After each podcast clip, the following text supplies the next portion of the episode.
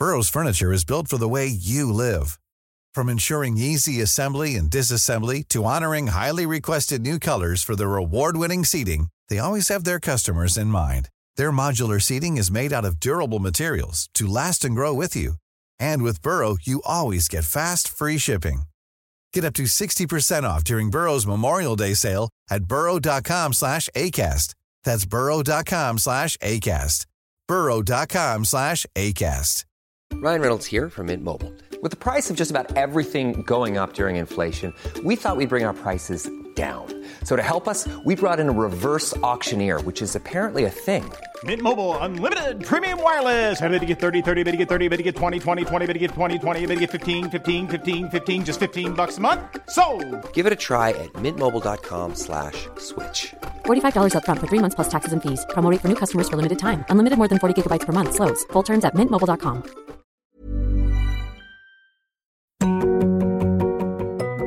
Hello, my name's Jess Phillips, and this is yours sincerely. I've always been a prolific letter writer, both the good and bad kind, and know the power of putting words to paper. So, in this podcast, I want to give my guests a chance to celebrate three people that mean the world to them someone they love, someone who's no longer around, and someone who doesn't realise how significant a role they've played in their lives. And when we've heard more about each person, they'll reveal how they would sign off each letter. Hannah Jane Parkinson is a journalist and author who writes about pop culture, music, tech, football, politics, and mental health. Last year, she released her book, The Joy of Small Things. Today, I'm excited to talk to her about the letters she would send to three people who mean the world to her. So, you were saying you were getting lots of lovely letters at the moment? I'm getting lots of lovely letters at the moment. I got one this morning, but sent in April. This is why we shouldn't have privatised the Royal Mail. right. Oh, that In is a April, lovely letter. Some real thoughts gone into that. It is very nice. There's lots of compliments about the book, but I like how one of them is that they love my command of English, which I think is kind of a baseline compliment. You know, like, I loved your book, you could possibly pass a TEFL course. That is, but I have, funnily enough, I received not a letter but an email this morning that said the exact opposite to me. It says, Dear Jess, your spoken English is absolutely appalling. Not what I expect from an MP who went to university. Very embarrassing. Regards. This is what I was going to say to you, and what I love is when you get hate mail that's also quite polite. Oh, like yeah, I'll get too. something that's like, "Dear Hannah, I can't believe you get paid for this shit. Burn in hell. Kind regards." You know what I mean? I hate you. Best wishes, John. And my friends and I, we get we love sending each other kind of screen grabs of emails or WhatsApps or texts of just kind of funny, awful things that people have said. One time I was sitting in Prague airport and she just sent me a screen grab where someone had tagged her into the Twitter conversation and said, um, yeah, she's really hot on TV, but I saw her in real life and she looks hag as fuck.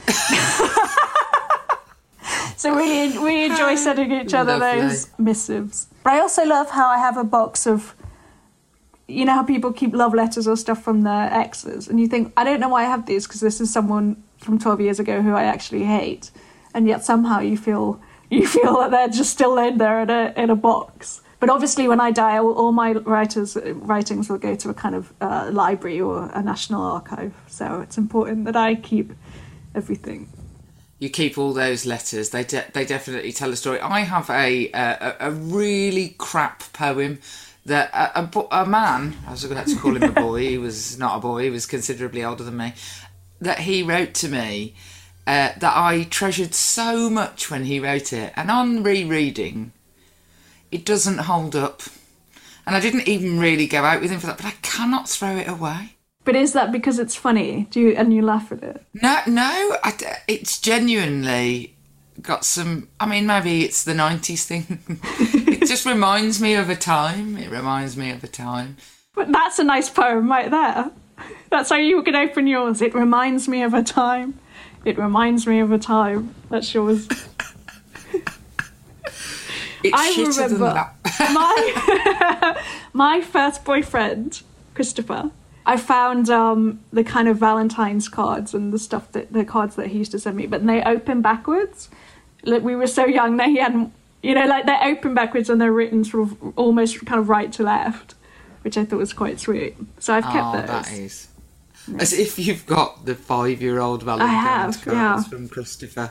Christopher. I don't know where he Oh, is. Where now. is he now? Who Yeah, I knows? know. Might be dead. Might have died a really horrific death. Um, let's hope not. I mean, I hope that he's like lives you know, alone with his of- cats.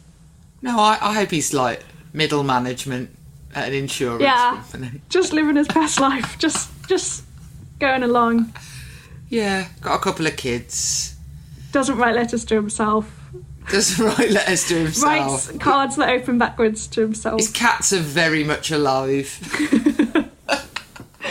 Poor Miles. So let's go for your. le- Have you got any letters of note though? I have to ask you this first. Have you got any letters like from I don't know Vladimir Putin or uh, My letters of note are kind of just um, ones where, uh, you know, kind of like when I got the when I joined the Guardian and I got the letter to say that I would there because that just big sort of uh, life changing, I guess, letters. Or I love the NHS ones that always come a month after the appointment. And although my, the, my mom got a shielding letter and she's been dead for eleven years. Incredible. So I, I'd say she's she's been well shielding shielded. well, yeah. Yeah, she she definitely did not get COVID nineteen. That's just so funny and dark that I've completely forgotten what I was. Uh, We it made us laugh. Me and my dad, we had a little chuckle about it because he actually has he has an immunosuppressed disease, so he's got um, blood cancer, and he didn't get one. He was like, "This seems unfair." Yeah, this yeah, that's kind of the wrong way around. Someone was talking about the fact that the um, son died, and when they went to the funeral home to arrange everything, they got a receipt and it said, "Please come again soon." Which is-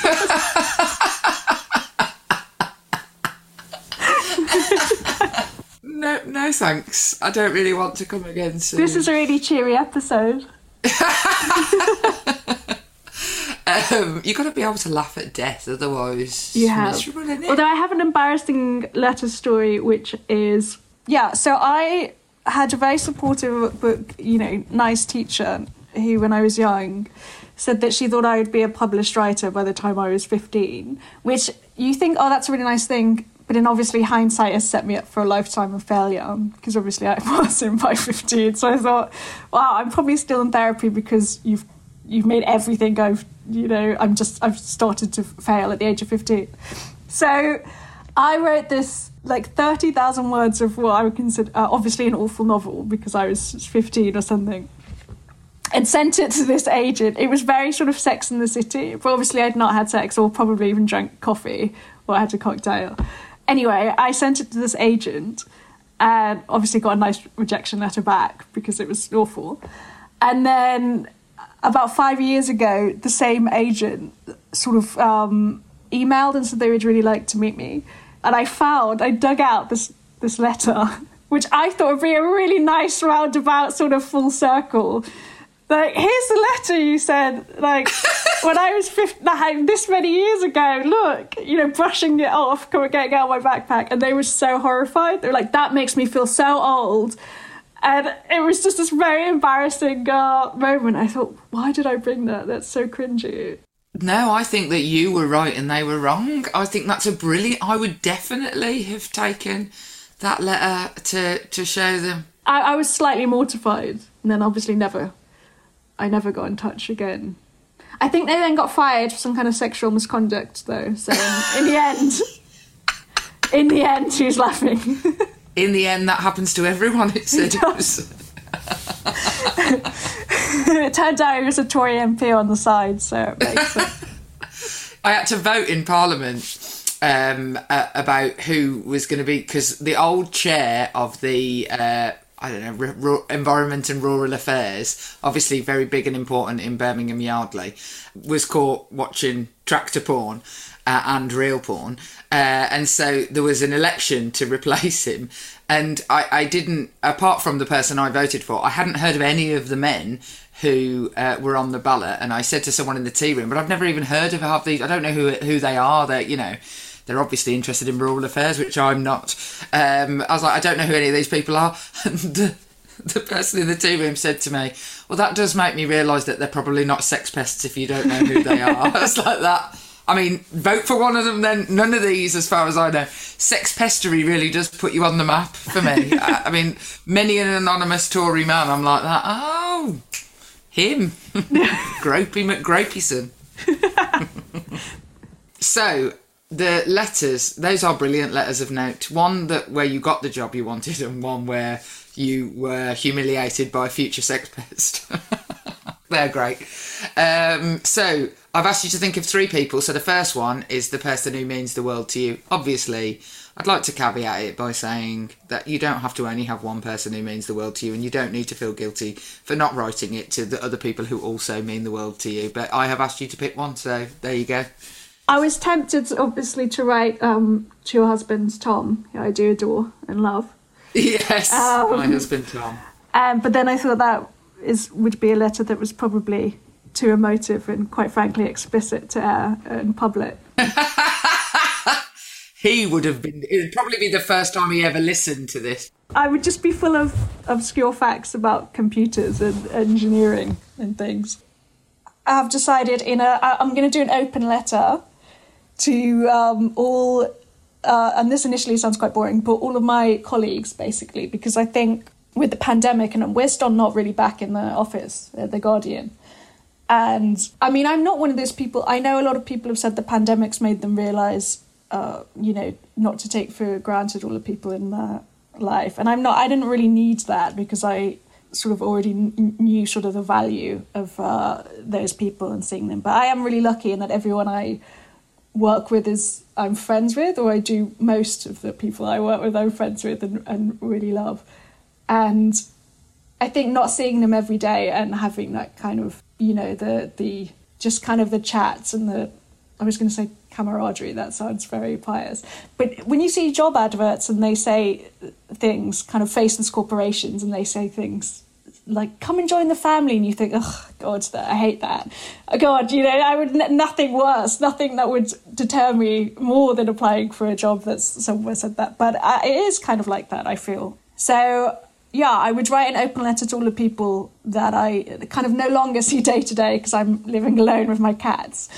That, yeah, that hopefully we'll get back to soon, seeing all the time because it's so much fun. And I know we have, you know, Zoom and GChat and stuff, but there's a whole difference of GChatting someone when you're in the office and you can, you're like gossiping about something that happens that that morning or something. And also when you work in a sort of slightly public facing job and, and you're kind of sometimes get a lot of abuse. Obviously, you wouldn't understand either of those uh, things. This is all new information to you. My grasp of the English language isn't good enough for me to understand the abuse that I get. Um, yeah, I love that they'd written that you can't. Your grasp of English is awful, so you can understand the letter. Um, yeah, I suppose there is a kind of yeah camaraderie, and we just I just love them. I just love everyone that I work with. Really, is is It's really nice to hear, Hannah, because A, I think that the idea of a newsroom being different from a newspaper, uh, you know, to the to the untrained listener, the idea of like sort of breaking news, um, and actually all the production that goes into, you know, the vast different elements of a newspaper are different. But the view, I think, of those sorts of places of work is that they are mean and bullyish and snipey and horrible. And that's because that's the way it's been dramatized actually largely um is that's the way those things apart from of course press gang one of the greatest tv shows ever um but i think it's nice to, for people to hear that people in those sorts of jobs actually like each other and have camaraderie with each other Well, I do think if I ever get frustrated at the Guardian, I do think actually, I don't, I'm not sure how many other newsrooms would would be like that. But it, it is also, I mean, you'll you'll know this um, from Parliament. There are people who do sort of dislike each other in work, and I'm always kind of. I get on with most uh, people, so there is obviously. I mean, you just look online really about intra Guardian spats, whatever. But um, Oh God, there's plenty of column inches about uh, open uh, uh, open letters from the Guardian. You are not you are not the uh, you're not the first to want to write an open letter to the staff at the Guardian. Uh, so yeah, so, but that's what I mean. Like Well, then this is my repast. This is yeah, this is me writing my open letter to say it is a very nice place to work. yeah, I do I do sort of miss them all, and, and it is um, hopefully we'll get back to that. I mean, there are different people that I could have chosen who've kind of been there. I think in some of my worst times, who I you, know also as I say love and adore, but um, I yeah I think en masse the whole gang Yeah, I think that also. I mean, obviously, it's it's no secret, is it, that you have suffered from various different uh, mental breakdowns. Very not like the, not the way not the way that like you know my children talk about their mental breakdowns. Uh, like you know, actually being quite ill. Why does the term mental breakdown make me laugh so much? this is a kind of. I it's mean, like maybe it's a nano like term a death in- in- metal band. I don't know. Maybe, maybe. I mean, maybe that's not what people say now. I don't know, but you I, I've lost you- track of what people are. Yeah, people about say anyway. Um, but like, I always get the impression when you write about it or speak about it that you have felt completely supported actually in your working environment, which is absolutely not the case for lots of people suffering um, with acute mental health problems. That that always I think comes across that you felt like not indebted but grateful to the people at the Guardian uh, for being so supportive in that environment. yeah, it's been yeah quite hard sort of missing all all those people. But I have seen I've seen um, you know work people kind of what I loved about the pandemic was that people who live near you suddenly you know when you start school and you sort of cling to the person next to you when you in a Yeah. group project and you sit next to someone it's like oh this person lives in vaguely the same postcode we're best friends now so um yeah so I went on a lot of walks with Marina which was nice. Also make the same joke with Marina all the time. If we walk around Hyde Park and I, you know say this your park is it? She's like shut up. So, uh, um, but yeah, just I think going back will will be really nice to to see everyone. Marina is a is an interesting character, isn't she? I think that um, if there was ever a person I have met in my life who, in person, does not seem like the person who has written the things that she has written, I would say it was her. In what capacity? I ju- she was just. I, in A, she's tiny. I was just. I, I can never judge people's height very well, maybe when I've not seen them in real life. And I don't know, just like. I don't know, like much more. I mean, obviously, she wasn't going to be rude to me. We were having a lovely time. But just like, I just expected her to be really caustic all the time because she's so, so brilliantly caustic when she writes um, that she's actually very polite and quite prim. I was like that. Yeah. Oh, I didn't expect this. And also, maybe like she, you know, she's, she's, I'm sure she wouldn't mind me saying this, she's quite posh.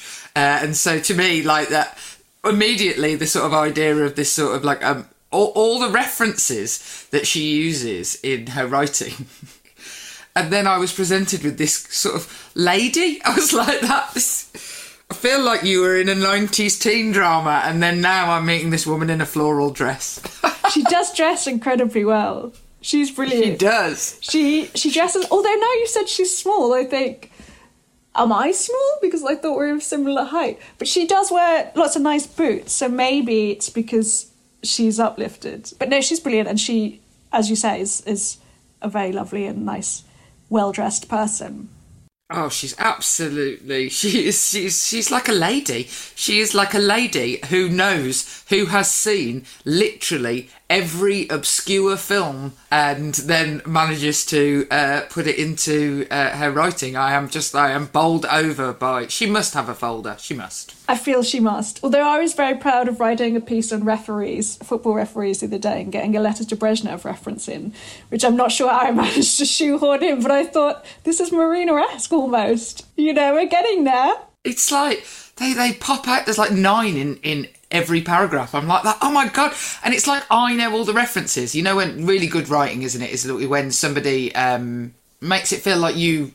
It was written for you, like the references that you know. But then, like everybody I know who reads it thinks that, and then so they must just be for everything. She must know everybody's references.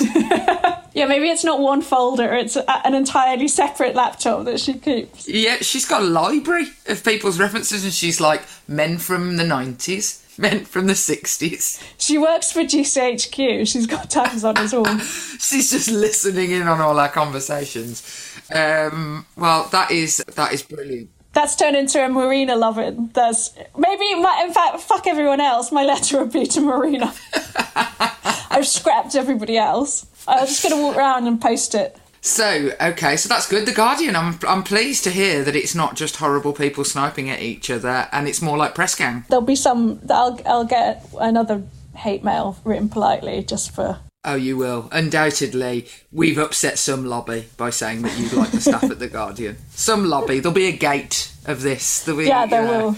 Letter gate. A lot of Uh, gates. I feel like we live in a giant field at the moment. Yeah, yeah, there is too many gates. Tom said to me, the worst thing about Watergate is the fact that it made everything into a gate. Like, this is very annoying. So I also realised I forgot to ask you how you would sign off your letter to the, your open letter to the Guardian staff. So how would you sign that off?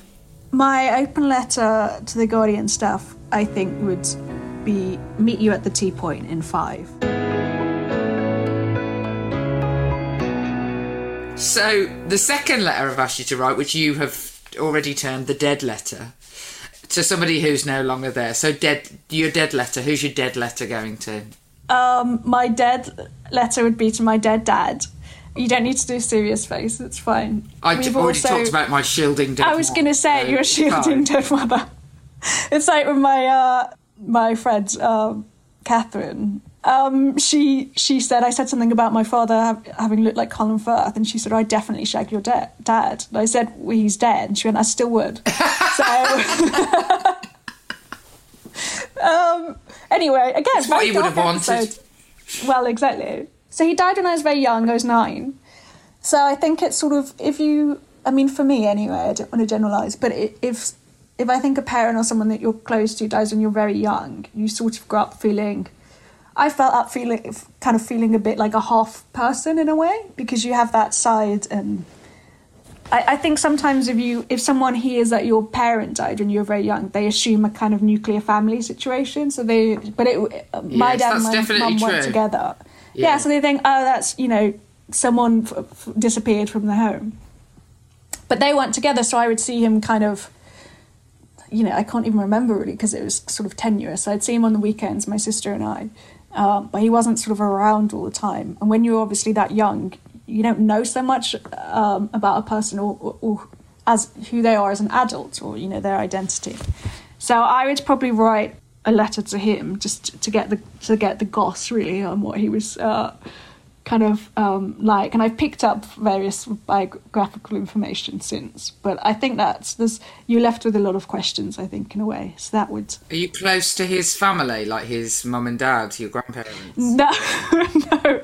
So he, although on, on the letter point, I should say that he wrote me. Um, I mean, cra- quite crazy letters. He also had his. I'm going to do issues Issues, the- yeah. with okay. the private quote. Yeah. So he used to write me sort of 20 page, 30 page letters when I was seven on sort of all sorts of political ideology and stuff. And I'm just looking for some kind of lollipop or something that's attached. But he did used to cut off bits of the Labradors, like, you know, hair and tape them and say, like, love from dad and Ben, who was the dog. I mean, was he L. Ron Hubbard? Because it does sound a tiny bit like. I mean, 30 page letters to a seven year old about a political ideology is. I, I think he was one step away from setting his, up his own cult. maybe they're the same person and that's why I need to find out who he really was. Quite, he was um, quite old, very old when you think about it. So he was 63, I think, or maybe 61 when he died, and I was nine. So that's like, you know, really pushing the boat out. Yeah, that is And, was an um, old dad. That's unusual. Right? Ancient. Yeah. I mean, what could, you know, what did you expect, really? Like, that's, you know, boy Yeah. on himself in a way. You were asking for this, mate. So exactly, I should have seen it coming. So his he had two other uh, children. He was married three times, but not to my mum, which is actually quite offensive when you think about it. you know, like not you, the other, or ev- every other woman in the world. But yeah, so I have these two half siblings who are, I guess, in their fifties now. But I only saw them once at the funeral, and I remember being quite disappointed because I thought they were going to be like really cool, and actually they were quite nerdy. so no, so I'm not in touch with any of that side of the family, and his parents would have been. I mean, bet oh, like, whew, I mean, one of them was I think in in the Olympics in 1921. So My God. I know. impressive. So we're talking. I know, right? And then she wasn't allowed. They had to. She had to have a chaperone because in those days women weren't allowed to travel by themselves. My friend uh, Jess, her mom was in the Olympics, the Munich Olympics, uh, when the bomb went she was a off. fascist. She was, she Yeah. was because yeah, she was a fascist. that's right. She was well, she was from the Australian team, so you know, read into that whatever. Yeah, yeah. um, and uh, she was like 15 or something. She was like 15 at the time. And Jess says she's read her diaries from the Munich Olympics and it's all about like boys she fancied. Uh, and then there's this like, oh, there were loads of police officers around today. I wonder what's happened. And then goes back straight away to the Oh, boys God. she fancies. Which is like, you know, that's the bit of historic sources you never see. Is the, the, the sort of teenage girls who were writing diaries when every single thing in history was being witnessed. There would have been some teenage girl who just thought, God, what's this fuss about? Great Fire of London, loads of people were just like, oh, I wonder if Aaron's going to come down the road later. yeah.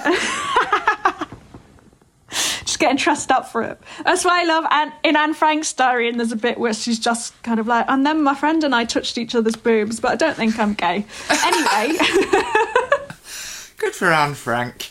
So, I mean, do you remember? a- Sorry, can I butt in and say, do you remember when um, Justin Bieber went to the Anne Frank Museum and, And wrote a really funny Yeah, thing. I'm sure you would have been a believer. I don't know whether that makes me love Justin Bieber more. I I now quite like him. Yeah, I, quite think like his music. I think he went through a, a you know a turbulent phase, as we all do, and he's come out the other side. He likes the NHS because he's from Canada, and that's what I like that about him. Oh yeah, he sent them a nice little note when they Yeah. did they beat him to number one, or he said, I don't know. He said, either. "Stop buying my record and let the NHS get to number one or something like Yeah. that," which is, you know, how gracious of him. Um, I know. I was going to say that's we've set a low bar there for people being nice, but anyway, good for Justin, and good for Anne Frank. Cheers, Justin. Uh, so, I mean, it's quite that is quite a complicated history, really, to not see your dad very much, to receive seven-page letter political ideology, and to not know your. Do you want to know your stepbrothers and sisters particularly? um, half brother and sister, but um, I that was a really that was quite a, a sassy correction, wasn't it? That was quite. Yeah, no, no, no. but that I think that speaks volume. Actually, my real brother and sister. I in think you'll life. find. Um, I don't know because most of the time, no. I feel I don't really think. I always feel quite bad when people, other people who've had their parents have died. You know, they say, and I think about them every day, and I think, oh, I don't. I hardly ever really don't really think about it at all. But um, no, I occasionally, occasionally, I do think. Yeah, it would be interesting to kind of know what they're like. I worry that I might, you know, meet one of them and have sex and not know. I mean, that is a real risk. You know, in Iceland, there's an app for that. I know. I love that. I really love it, and I love that that's not an urban myth. That actually does exist. I know. I, I genuinely somebody showed it to me. The actual app, an Icelandic person. They used to have. I don't know if this is still the case, but their prime minister's number used to be in the phone book as well. But that, that might have stopped because of. Also, I think they they publish every. It might be Norway, but it might be Iceland. They publish everybody's income. Like so, there's no like to stop the pay gap thing. That like they publish what everybody's salary is. I'm not sure whether. Well, that in a way is also like a dating app. Well, mine is published, so I'm more Well, than yeah, for it. To, everyone gets to nose at mine, so I, I'd, I'd, I'd really so like it if we get did that. should get to those at yours. Yeah, exactly. You know, I want to nose at everybody else's. I think I I've, I've shown you mine. I've shared, yeah. I actually would also like that so that people on Twitter could stop assuming that I earn millions of pounds. I don't know where these people heard that journalists get paid. Metropolitan liberal elite. It's like, okay, when I moved to London, I was on sixteen thousand pounds. But okay, sure. Yeah, sure. It was it was like we were eating gold bullion for breakfast. um, I mean, yeah. Which it- I do now, obviously. but- Obviously, now you're an establishment figure now. So, how would you sign off a letter to your dad? Oh, actually, this is uh, the, um, the worst bit. Actually, was that he he had this is the worst bit. Um, the last weekend that I had with him, there was, as you know, I'm a big Liverpool fan, and I'm still in mourning for the way the season ended, um, which is not. Uh, somebody told me it was Aston Villa's fault, but It was, but um, I'm sorry No, on to behalf be of fair, it wasn't. It wasn't because actually you did uh, your your best. You did. You, I mean, you were two 0 up, so you know, there's you tried. I did try. And I, th- you I did tried a good very job. hard. Yeah. I thought you did a good job, Jess. Um, but just wasn't, you know, misses as good as a mile, as my granddad used to say. Indeed. Um, anyway, so this last week I was with him, and then I didn't go to Anfield a lot because it was expensive, and um, I don't know, I just didn't. But my neighbour had this like spare ticket, and I remember feeling um, quite guilty because it was we didn't get we didn't see my father that much, but also I really wanted to go to this football game, so I sort of left his early over that weekend to go and see Anfield and this this final game of the season, and I felt really bad about it. And then also he, then he died, so so then I thought, oh god, Did you think that you'd killed him? Like, I think he was died of a broken heart. Just yeah. I. I Um, mean, when I was a kid, though, I was obsessed with that. My action. I suppose it's slightly like the actual version of OCD, rather than um, like the sort of way that it gets talked about in American dramas. Um, is that I used to genuinely think that my it's very egocentric, and my children, I they definitely you before you have like a scope of the world. I used to think that if I didn't do things, people would die all the time. Like like people's lives relied on my actions, but not just even people I loved. Like literally just random people. Like if I don't do this, people will die. And like, did you feel like guilty that you hadn't seen him and that I have haven't. killed That's him? quite common. I think that type of anxiety or OCD. I'm I'm quite lucky in that I don't. Maybe I'm just too much of a shit. Like I'm too. I don't care enough because I never. I've never had that sort of feeling in general. But because I know a lot of people who think, well, you know, they think they, if they don't switch the light on and off, that something will happen to someone. Yeah, yeah, yeah, yeah. It comes from that rhyme: "Step on a crack and you'll break your mother's back. Step on a line and you'll break your father's spine." I mean, don't don't tell children that. That's a dreadful thing to say. My version of that was just step on a crack and you'll break your back. So Oh. again, I don't care about other people. It's just about me. I've never heard the the other one. Um, so That is so depressing. I know. Nobody, there, there was no family members involved. It was just like, look out for number one. um, so yeah, A, maybe I murdered him. Uh, but B, I just, yeah, I felt, I've, I, for a long time felt very guilty that I thought um, I'd given up our last weekend together. So maybe I would write, I'm sorry that I went, I went to watch also the really insignificant last day of the season football game that had no bearing on anything. Um, oh, did they win? I think we did win 3 0. But then, you know, the whole trauma, the, the thing that people say about trauma, about, oh, you, your memory is quite bad around it. Um, but yeah, I think it was against Wimbledon, I remember that. But also, maybe to say, I'd say, why did you send me really boring seven page letters about things that I didn't understand when I just wanted like a drumstick? or- Maybe, maybe he know. had, maybe he had real foresight there because, like, now, I think also mental illness. Uh, well. I mean, also maybe And he a bit foresight. mental. Yeah, yeah. Uh, there's that as well, but let's imagine that it's because he had amazing foresight and he maybe knew that he was going to die, and like he wanted to make sure that you had something that you might understand when you were, uh, you know, older. I think he thought, yeah, I would publish. He was leaving his letters to me to publish. He thought one day she's going to grow up and work in the media, and she'll see to it that these th- these incredible thoughts of a thinker, these thoughts of a thinker, a '90s thinker and philosopher. She'll see to it that they go out into the world. Oh God, there was too much thinking in the nineties amongst boys Well, who were trying to have sex with you. In my view, stop thinking all the time. Stop talking to me about Jack Kerouac. Do one. I- i.e., the only book they'd ever read. yes, yeah, that or um, 1984. Those were the two, and Apocalypse Now, the film. It's just like yes, I've I've I've, Those are the three. I've heard this patter. This is not this is not the first time a boy in the nineties has said these things to me. Yes, it's a masterpiece. Um, I, I, mean, I, am sorry I went to Anfield. is is quite. It's actually quite poetic. I think it's it's like a good title for a book.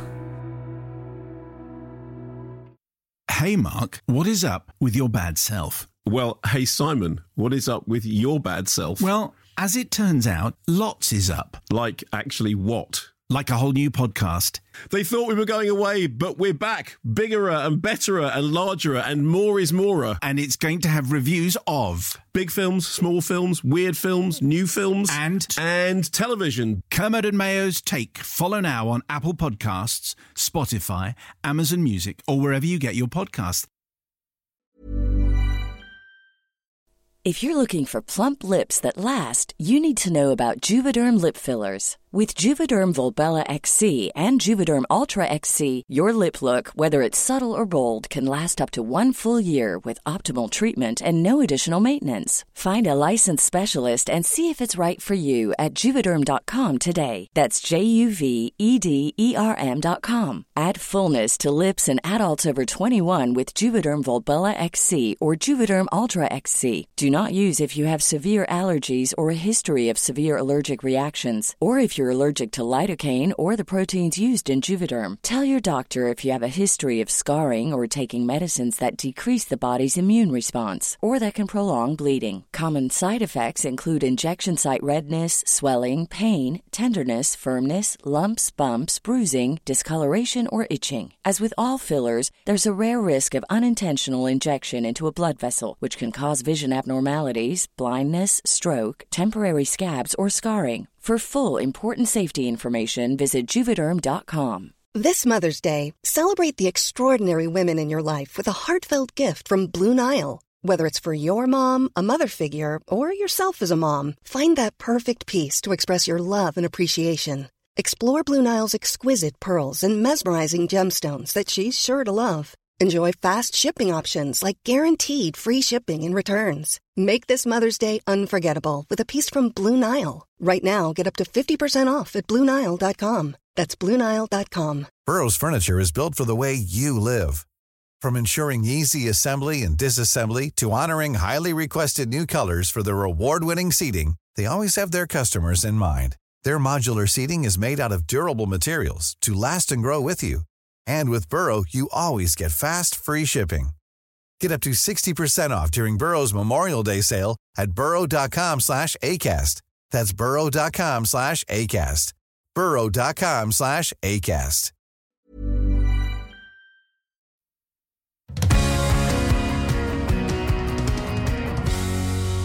Okay, so the last letter is somebody who doesn't know the effect they've had on your life. Yeah, so I'm going to pick at the moment um, Abdul and Adam, who are the people who work at my local cafe, which is currently my office. Um, because in the book I do, and I, again, I know people throughout the pandemic have, have sort of come to realise this, the sort of local people that you interact with. Um, and you've people had, you know, had people on who've talked about that. And in the book, I mentioned a guy called Zane who used to work in my local corner shop. He used to give me a banana for free every day. I think he just really was maybe really concerned about my potassium levels. Um, and he said this great thing once. He said, because I'm very pale, and he said once when I was coming out, um, "Are you are you German?" I said no, and he said, "Why you have no blood?" I like that. A right, he felt that it was you were in a comfortable phase enough to say that to you, um, but also the idea that Germans have no blood. yeah, exactly. So, so yeah, I loved Zane, um, and then I moved away. So goodbye, Zane. Um, but everywhere I sort of live, I have, um, you know, I'm a regular in certain places. And again, I, I, I mention this in the book, and you have those people. Pharmacists are always good I have a pharmacist, Mohammed, who makes a big difference to my life because I'm so bad at organising um, prescriptions and stuff like that. Because a lot of the medication I have, you're not allowed to have on repeat prescriptions for awkward but perhaps obvious reasons. Um, and yeah, so they they deal with my bullshit and make a big um, difference. But uh, yeah, at the moment, I would write a letter to um, Adam and Abdul, who are, are kind of I see every day when I, um, you know, do my work, and they know my order and what I want and where I sit. So that that people like that are very important. I don't think that people actually say enough how important those people are. So I have a local coffee shop, and the man who makes the coffee is called Alistair. Maybe all people who do this have to have a name that begins with an A. Yes, the the A team. I mean, he literally got mentioned at my mother-in-law's funeral, and he's just the bloke. You know, he's the bloke who makes the coffee, but he like he's there every day, like every day of my life. Like, well, when I'm in Birmingham, and every day of all of my friends' lives who all meet in his coffee shop, and like, I mean, he's obviously now my friend, but it's like those people you see every day. Like, you don't see your your family. Lots of people don't see their kids or their parents like anywhere near with the regularity that they see the Adam and Abdul, and yeah, like it's like that. But what we don't pay anywhere near enough credit to like the envir like we talk a lot about how housing makes your life better if you live in good housing like you you all sorts of things will likely be better in your life but actually it's more than that it's like the environment where you live if you have people who know your coffee order that's that's major i think in in like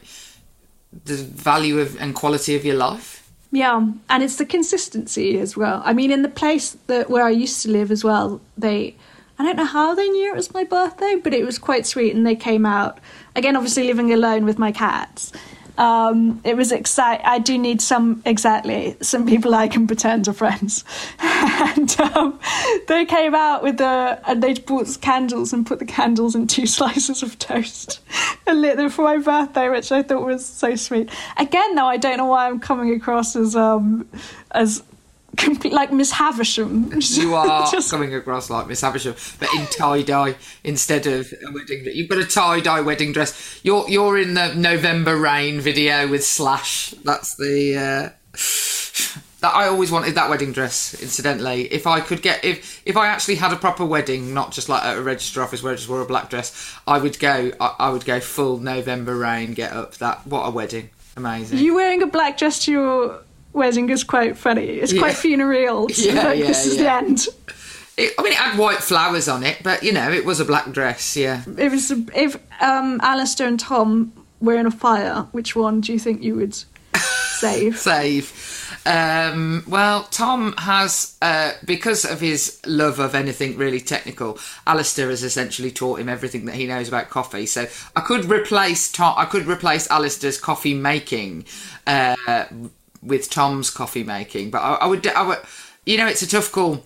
I, I, mainly because they love each other so much that I think that they would want me to sacrifice myself, or they'd be disappointed. I feel like I'm the third wheel in Tom and Alistair's relationship. Really, they'd go. To, yeah, they'd go together. They go together. They'd go as a pair. oh, that's so nice. So Abdul and Adam, it's it's a coffee shop.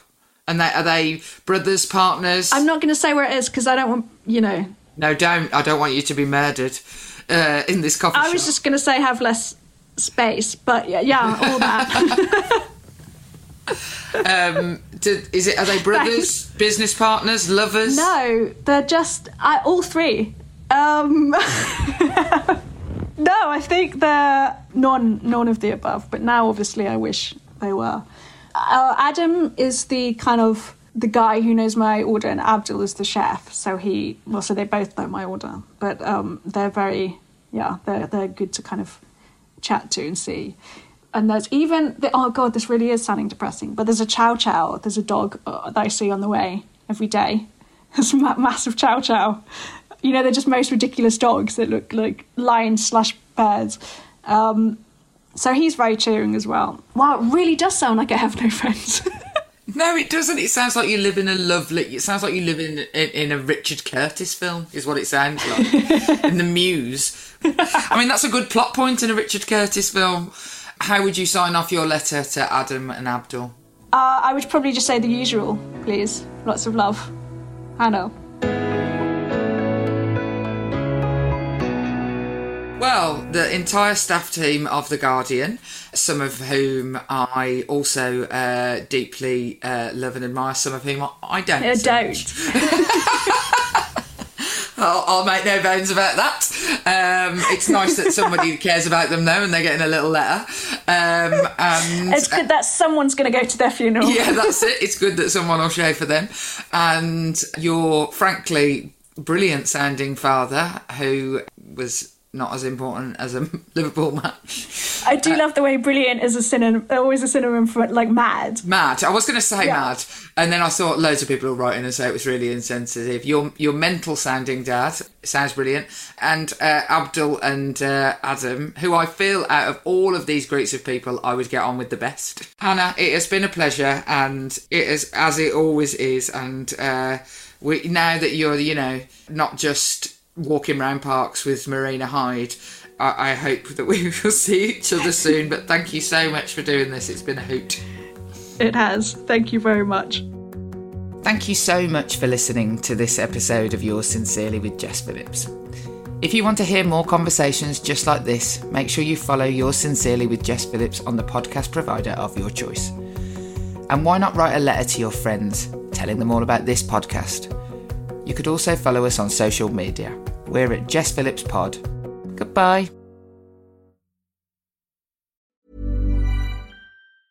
Normally, being a little extra might be a bit much, but not when it comes to healthcare. That's why United Healthcare's Health Protector Guard fixed indemnity insurance plans, underwritten by Golden Rule Insurance Company, supplement your primary plan so you manage out of pocket costs. Learn more at uh1.com. Hey, it's Danny Pellegrino from Everything Iconic. Ready to upgrade your style game without blowing your budget? Check out Quince. They've got all the good stuff shirts and polos, activewear, and fine leather goods, all at 50 to 80% less than other high end brands. And the best part? They're all about safe, ethical, and responsible manufacturing. Get that luxury vibe without the luxury price tag. Hit up quince.com slash upgrade for free shipping and 365 day returns on your next order. That's quince.com slash upgrade.